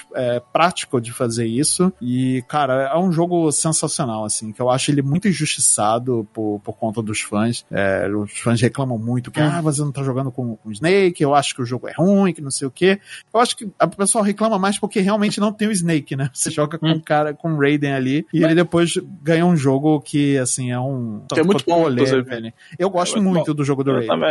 Metal Gear Rising eu gosto bastante. Mas eu sinto muito que a galera que fala que fala mal de Metal Gear 2, acho que hoje em dia já não é mais tão comum, assim, né? Acho que a galera amadureceu um pouquinho hoje em dia, né? E já pensa, tipo... Talvez. Porque, pô, é uma escolha narrativa, inclusive, se você para pensar, muito ousada, assim, sabe? Sim, é uma parada que... Caraca, você tirar o protagonista, introduzir um novo protagonista, sabe? Eu acho que hoje em dia as pessoas já entendem isso mais com certa sensatez, apesar de que a gente sabe que essa história de trocar protagonista, o povo sempre dá uns rage meio desnecessário, né? Vide The Last of Us 2 aí, que a gente teve recentemente. Mas eu entendo que o pessoal deu uma amadurecida, eu acho. Não, eu também acho. Eu acho que hoje é menos, né? Mas ainda existe, né? Aquelas pessoas que não gostam tanto do segundo jogo, muito por conta dessa troca de personagem, né? Mas, como você falou, Hildo, narrativamente fez muito sentido essa troca e foi compreensível isso. Tanto que existem alguns detalhes ali da jogabilidade que parecem da primeira. Por exemplo, você pode fumar um cigarro para poder ver onde estão os negócios e tudo mais. Só que o Raiden, ele tosse depois que você fuma um cigarro e fala, cara, que porcaria horrível, eu não sei o que. É muito maneiro isso. Eu acho bem legal e é um jogo muito divertido. Eu concordo com vocês que, assim, olhando hoje, né, a gente tem uma ideia melhor e tal, mas eu vou dizer que na época eu fazia parte do coro da galera que ficou meio assim, tipo, porra, mas quem é esse fudido aqui, mano? Cara com cabelo de boneca do caralho, cadê o Snake, né? E aí você quer ver o Snake e tal, porque é muito complicado quando você faz um jogo e o jogo é bom e você muda o protagonista, é complicado. E, cara, nada pior do que um protagonista sem carisma. E aí, assim, eu sei que a mecânica do jogo é legal e tal, mas o carisma do Snake, porra, gente, pelo amor de Deus. Não, ele é muito melhor. Né? E vários jogos bons sofreram com isso, né? A gente acabou de falar agora aqui do Final Fantasy X e tal, que, porra, é um jogo que ele, em boa parte, ele é, assim, esquecível, porque o protagonista, porra, né, cara, é um nada. Você lembra mais do par romântico dele, né, que é a Yuna, do que o próprio protagonista ali, né? O Street Fighter 3, que eu citei aqui agora, né, que, pô, você tira todos os personagens bacanas, e aí você bota todos aqueles outros que ninguém quer jogar, cara, sabe, fica um negócio zoado, assim. Então, o 2, ele pena porque o 1 é muito bom. Sim. Nossa, E a galera quer ver mais daquilo ali, daquela piração do Kojima e tal, mas, enfim, né, realmente ele entra pro hall dos jogos aí que foi injustiçado. Mas a culpa é da Konami. A culpa é sempre Konami é Konami. É, Konami arrombada, cara. Arrombada, preso de gacha. Ah, vai se ferrar. Mas sabe que eu acho, nesse caso, eu posso falar isso, eu acho corajoso quando as empresas, assim, tem uma parada que deu muito certo e de repente eles falam, não, a gente tem que confiar assim, vamos arriscar outra parada. É um risco. É um risco. Se não der certo, volta depois, tá ligado? É. Então, que voltou, né?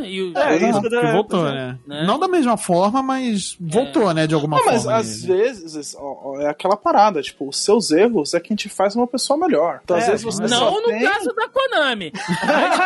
Eles aprenderam, né? É que eles aprenderam com os erros, cara. Vamos dizer que a Konami é a melhor empresa de gacha que existe hoje. Ou a mais conhecida. Tem que acabar. Ela tá fazendo muito mais dinheiro hoje do que o que ela tava fazendo. Então, olha aí, ó, tá vendo? Tá valendo a pena. Tem que acabar a Konami. Ah, mas já acabou. João, meu querido, traz aí seu último joguinho. Cara, eu vou falar de um jogo aqui que eu tenho até uma história engraçada pra contar. Pra quem tá ouvindo a gente aí que é mais novo, houve uma época nesse país que o dólar era $2. A história começa assim. Essa história começa com choro, inclusive. E nessa época, nessa época, meus pais sempre, professores, nunca tiveram muito dinheiro, mas a gente juntou bastante dinheiro e conseguiu viajar pros Estados Unidos. E olha aí! E na época, eu tava lá e tal, eu tinha um 360, e eu e meu primo, assim, a gente tinha um 360 original não, assim, que era bloqueado, né, e um desbloqueado pra ir putaria, né, pra comprar jogo falso. Só que esse que era bloqueado, eu tava muito afim de jogar, era um Call of Duty que lançou na época, eu não lembro qual, porque eu não cheguei a comprar, e eu vou explicar por quê. Lá nos Estados Unidos, quando eu fui comprar um jogo, cara, essa história é 100% real, é muito bizarro isso. O que o cara fez, a coragem do vendedor da loja. Eu cheguei na loja procurando o tal Call of Duty que eu queria jogar, eu ia comprar o original pra jogar online, e tudo certo, a gente ficou... No final da compra, quando ele tava fechando pra me entregar, eu perguntei assim, era um lançamento de Call of Duty, eu não lembro, Black Ops, alguma coisa, não lembro qual. Eu perguntei pro cara justamente, eu falei assim, querendo treinar meu inglês, sabe, quando você quer, tu tá numa loja de games, né, tu não fala inglês o dia todo, então tu quer interagir falando uma coisa que tu gosta. Né? Quer conversar, eu queria conversar com o cara. Eu falei assim, mas tu lançou faz pouco tempo, né, mas tu já deve ter jogado, né, falando inglês com ele. Aí ele falou, eu não joguei essa merda assim, cara, eu juro, eu não joguei essa merda não, esse jogo é uma merda. Bom, é Halo 4. Nossa! E ele, o cara, galera... O americano! Ele viu ali um molequinho estrangeiro, né? Falou, porra, vou educar esse moleque aqui, tá ligado? E aí... session. É, isso aí. E o cara, assim, galera, pra vocês visualizarem o cara, imagina na tua cabeça aí, era o Jovem Nerd, tá ligado? Jovem Nerd? Gordinho, branquinho, de óculos, cabelo lisinho, assim. Era esse cara. E eu adoro Jovem Nerd, cara. Inclusive que é todo estadunidense. Tá lá, né? Tá lá hoje em dia. Tá lá.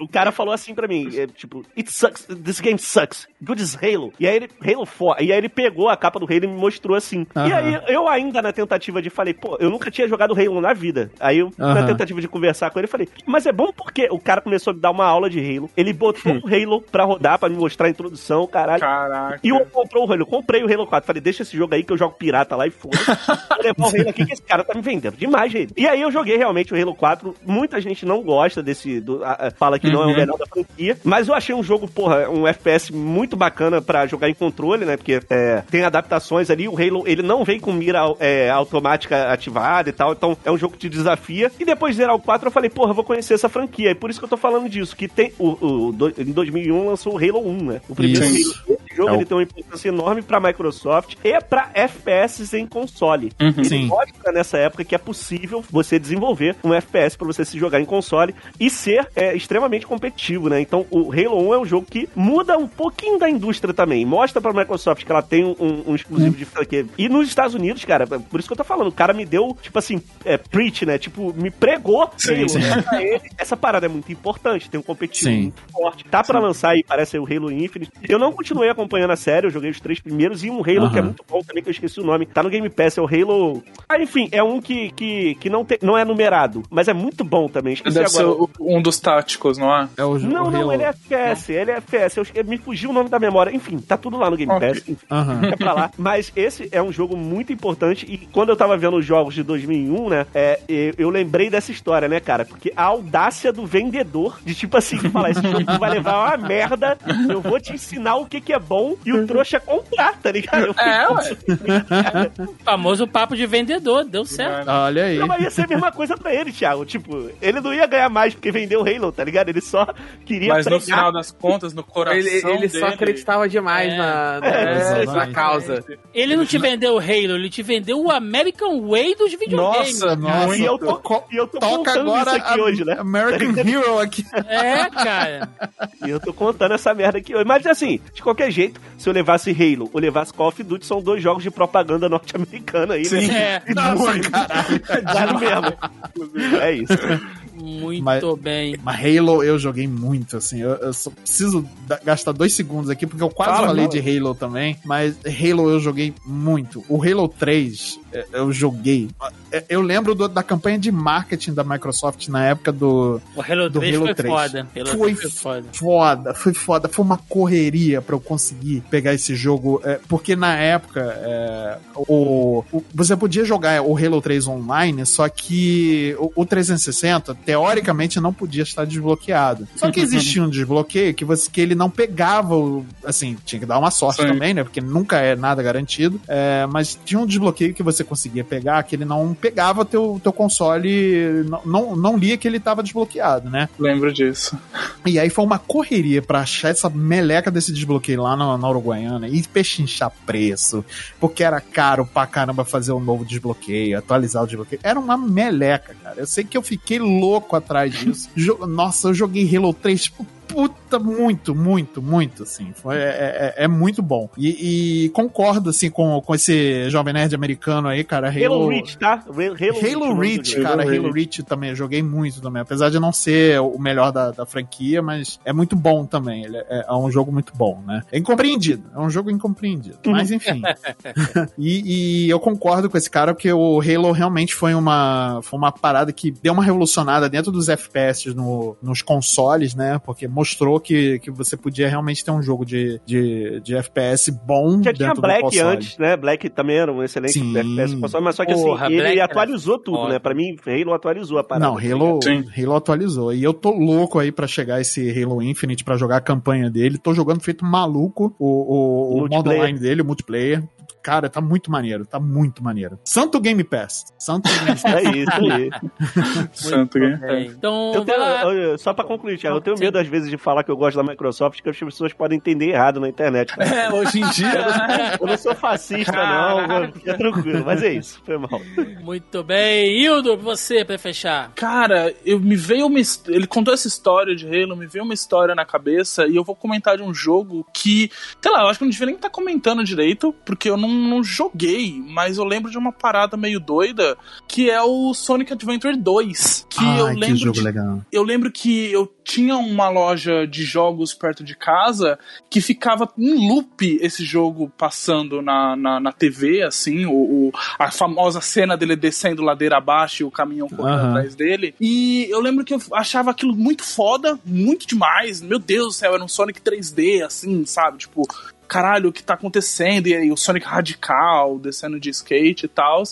E, mano, essa memória me pegou. Eu lembro de entrar na loja e... É, radical pra cacete, mano. Eu sei, a gente pensa isso hoje, então... Nossa senhora! Radical!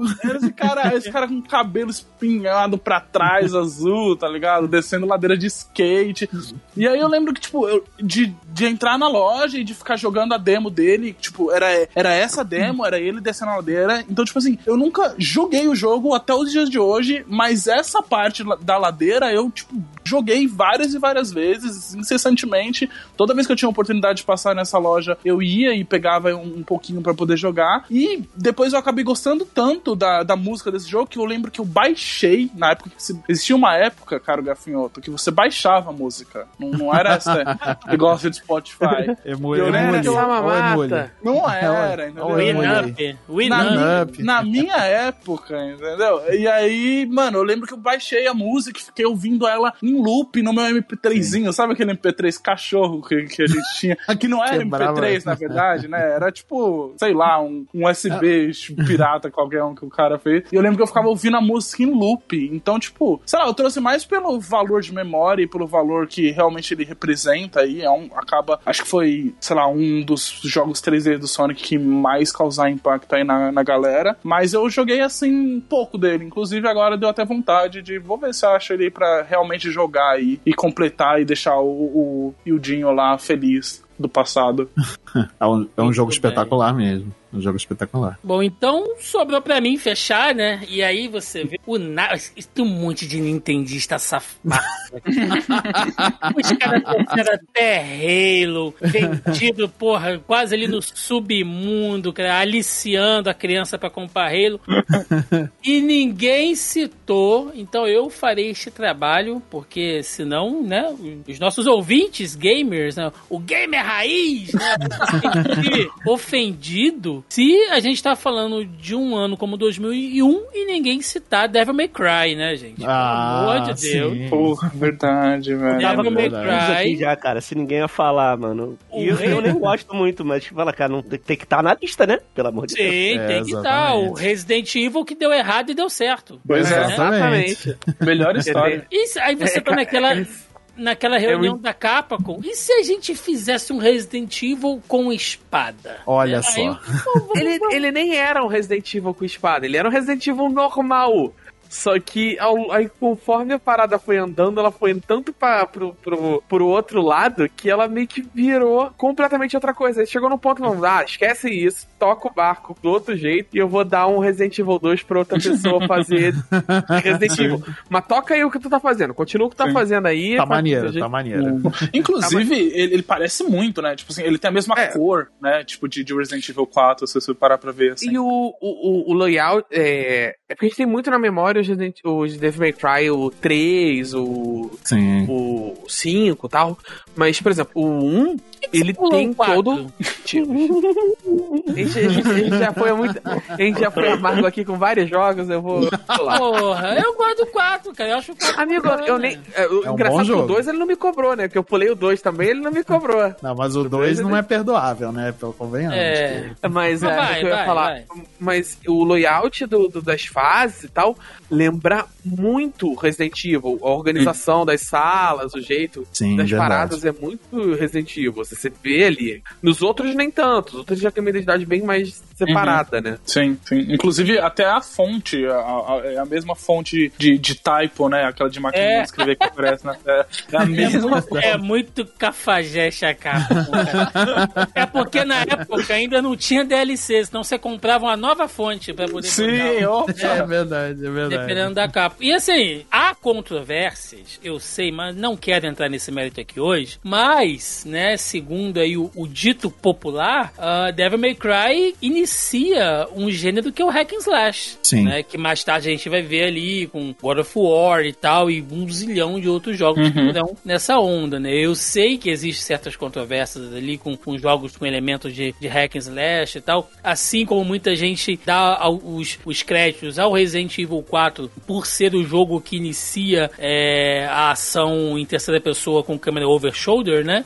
Depois também foi usado por exaustão na geração seguinte, mas vale o que dá certo, né, gente? E os jogos dão muito certo, né? E o que ganha a boca do povo, né? Tipo, se você perguntar, o que o pessoal lembra é Devil May Cry. Então, é o famoso, a história é contada pelos vencedores, né?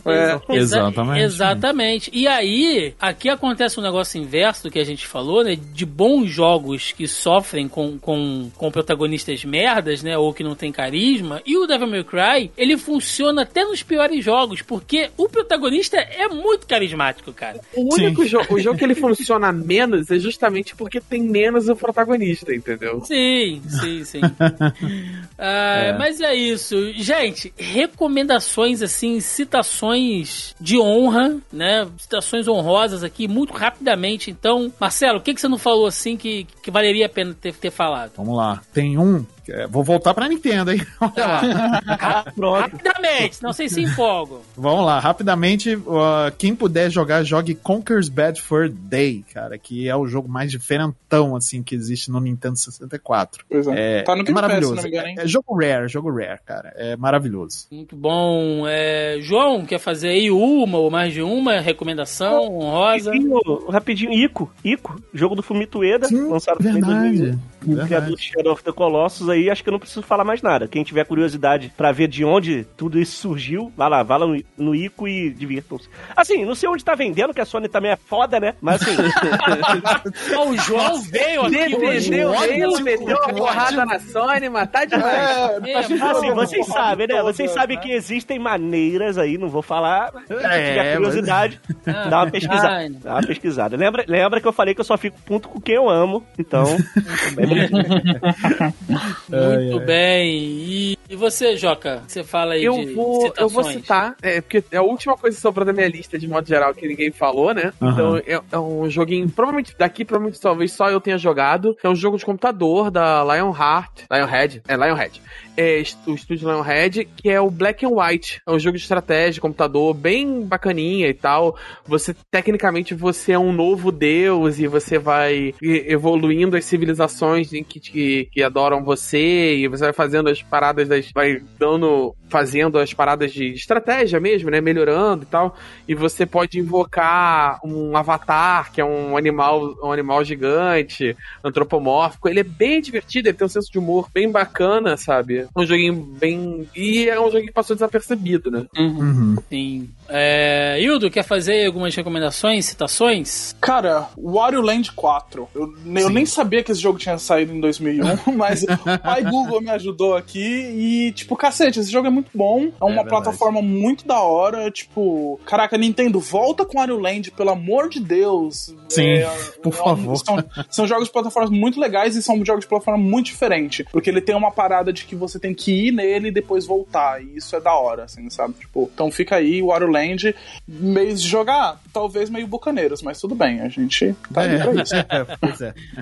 Muito bem, eu vou fazer aqui, então, algumas citações, tá? Algumas menções honrosas aqui, que foram joguinhos que não são tão... Assim, tem um até que é, né? Mas alguns não são tão hypados. Eu vou começar aqui, talvez, pelo mais hypado de todos, que é o Tony Hawk's, cara. Pro Skater 3. Olha aí. Sim. Aí sim. Porra, Toninho Falcão, pô. Pra muitos, é o melhor da franquia, assim, né? Eu nunca fui muito chegado, assim, a skate, que era coisa do Sonic, que era radical, mas tá errado. Eu reconheço, cara, que o jogo é muito bacana e a trilha sonora é foda, né? Se eu não me engano, acho que o 3 é que tinha Offspring. Já tinha umas bandas mais conhecidas, assim. Pois é. Então, tudo da locadora tava rolando Tony Hawkzinho. Eu joguei muito no PlayStation o Road Scarest Police Chase, cara. O jogo de perseguição que você jogava com a polícia, tinha que perseguir os bandidos e tal. Era meio... ele parece um mod dos Need for Speeds antigos do PlayStation, só que você jogava com de polícia, né? E tinha que prender os caras, era divertidíssimo. Eu sei que os fãs vão me xingar agora, mas eu sou um verme e eu gostava muito de Mega Man X6 também, né? Toda série X eu acho foda, sabe? Porra, Mega Man X é do caralho. Nossa, eu joguei muito. Todos. Se você não gosta, pau no seu cu. E Mega Man X6 é maneiro, sim. É legal. Tem muitos méritos ali, apesar de muitas coisas. É bonito pra caramba, tem umas mecânicas interessantes. É legal, é bem legal mesmo. Boa menção. Quem não gostou, chora no banho. Eu joguei muito em fliperama de shopping, cara. Time Crisis. Sim, joguei muito aquela máquina com o pedalzinho, inclusive. Peguei até uma menininha jogando Time Crisis. Olha aí. Tem essas histórias aí. É sobre isso. Tá vendo? É sobre isso. Twisted Metal Black foi o último Twisted Metal que eu joguei na vida, foi o Black. Saiu já pra PlayStation 2, é uma franquia que eu acho fantástica, e é uma pena que não tenha vingado até hoje, porque eu acho que é o tipo de jogo de arena que hoje em dia seria muito foda, porque os personagens são carismáticos. Nossa, tem, sim. Né, tem essa riqueza de você customizar os carros do jeito que você quiser e de repente sim, verdade. Carros ali de filmes ou franquias, né? Então, porra, Twisted Metal seria um puta jogaço de arena, assim, né? Sim, então, eu acho verdade. Que hoje em dia seria muito bom. E um jogo, cara, que ele é muito assim underground. Eu falo com as pessoas desse jogo às vezes e a galera fala, mano, você tá delirando, assim. Mas ele é um jogo da Activision. Ele saiu pra PlayStation, que é o X-Men Mutant Academy 2, que é um jogo de luta mesmo. Eu lembro desse jogo. Os X-Men, ele é horroroso, assim, ele é todo quebrado, sabe, os comandos não funcionam, mas pensa, cara, era os X-Men com os personagens com o visual ali dos quadrinhos dos anos 90, né? Sim. E só tinha os mutantes, porra, fodas, assim, tipo, Noturno, o Forge. Meu irmão, tu tava jogando com um Forge, cara. Cara, era muito difícil. Era muito difícil ter, né? A Vampira, Juggernaut, aí você tinha a Irmandade ali de mutantes com dentes de sabre, pô, tinha o Sapo, tinha todo mundo ali, cara. E depois, se você fizesse o código secreto lá, você habilitava o Homem-Aranha, cara. Então era bem da hora, assim. Como eu joguei esse joguinho de luta, bicho? Uhum. Puta que pariu. Nossa, era quebrado e feio. Era. Mas, né, eu já fiz coisas piores na minha vida. Horrivelmente belo, né? Horrivelmente belo. Existe beleza até nessas coisas bizonhas. Mas é isso, gente. Vamos lá, vamos pro encerramento. Vambora.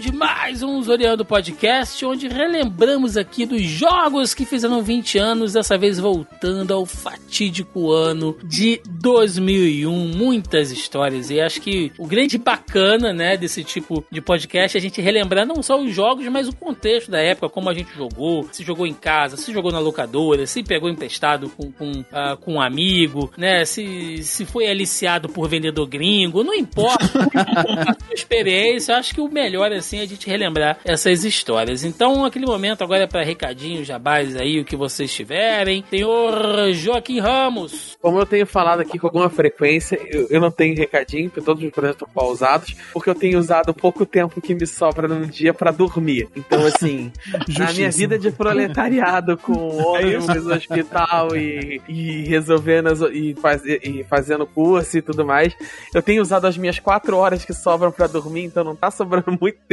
pra fazer outras coisas. Justo. Mas se tudo der certo, ano que vem a gente vai tentar voltar com o backlog e tocar os projetos. Perfeito. Então, naquele momento, primeiro de tudo, preciso agradecer aqui imensamente a presença dos nossos convidados, começando pelo meu querido conterrâneo aqui da Dallas brasileira, né?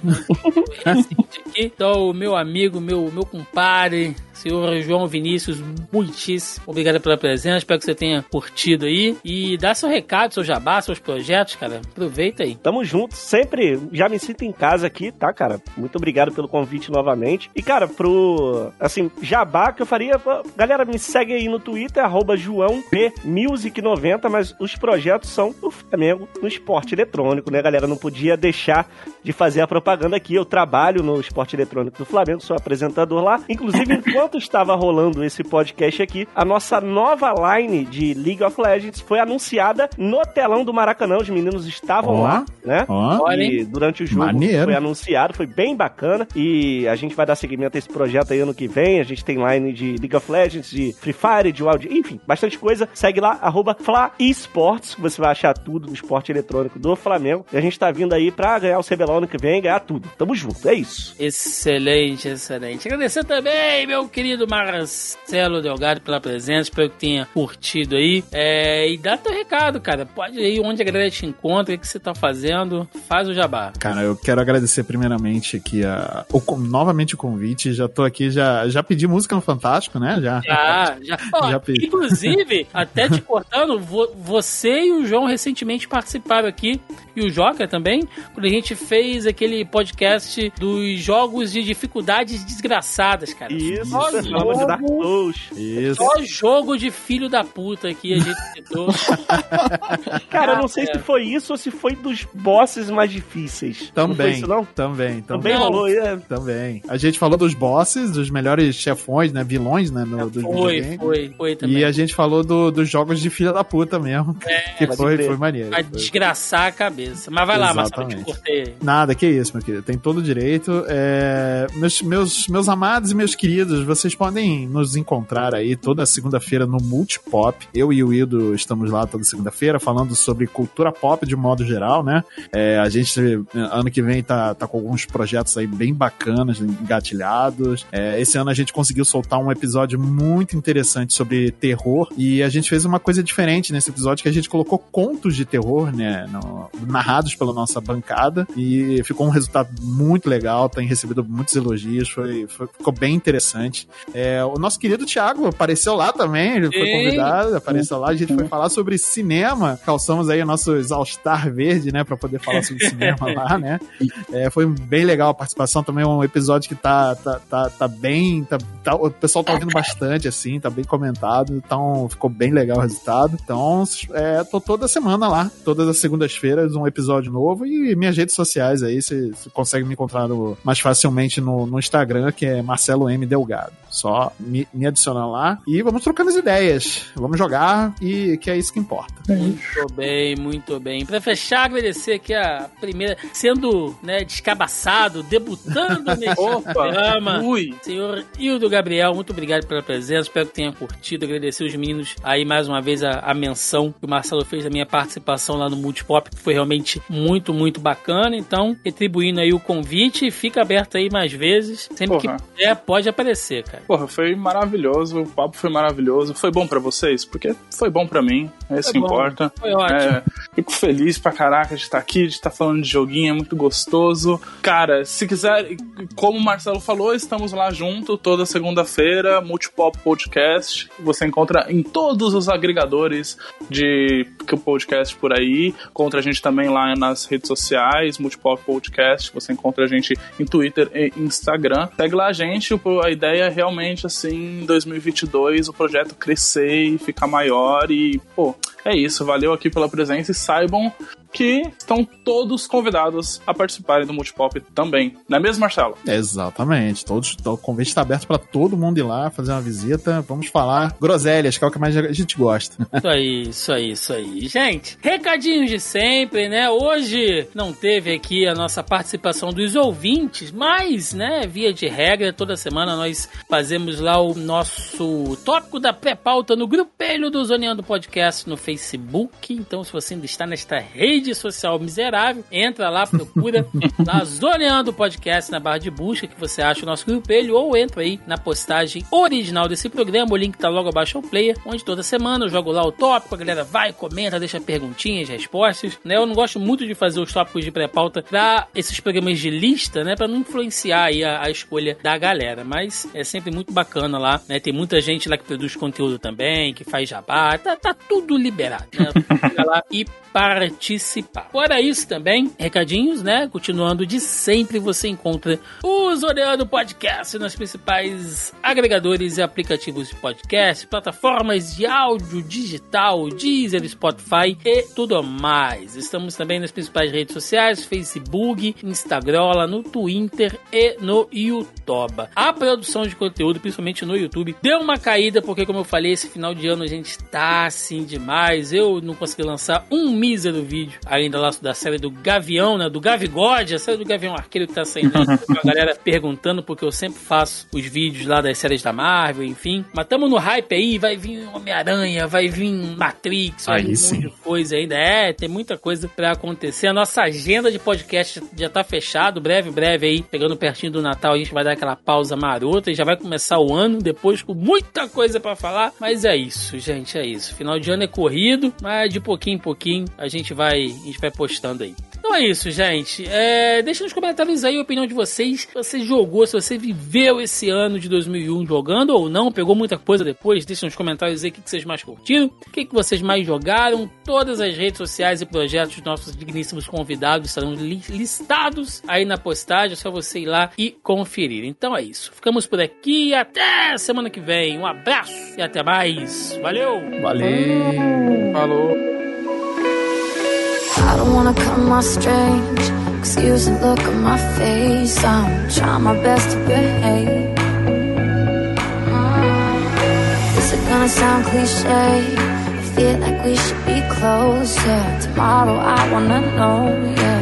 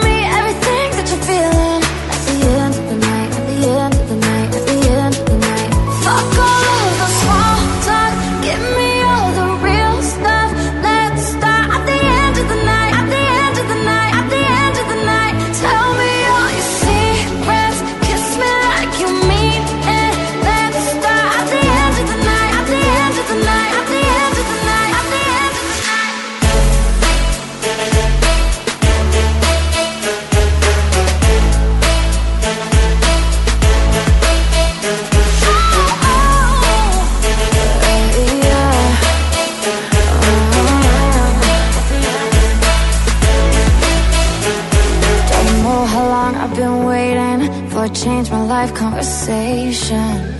Could you change my life? Could you do it tonight?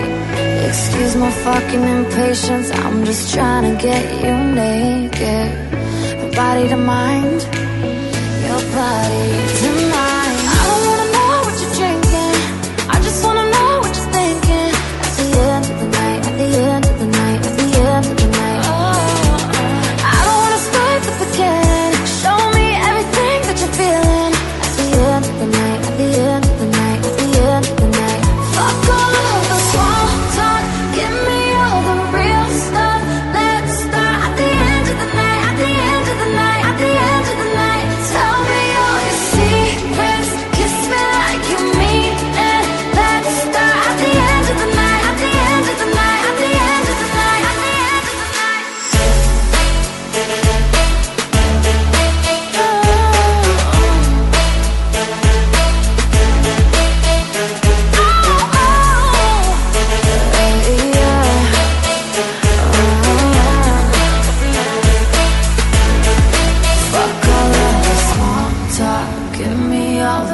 Let's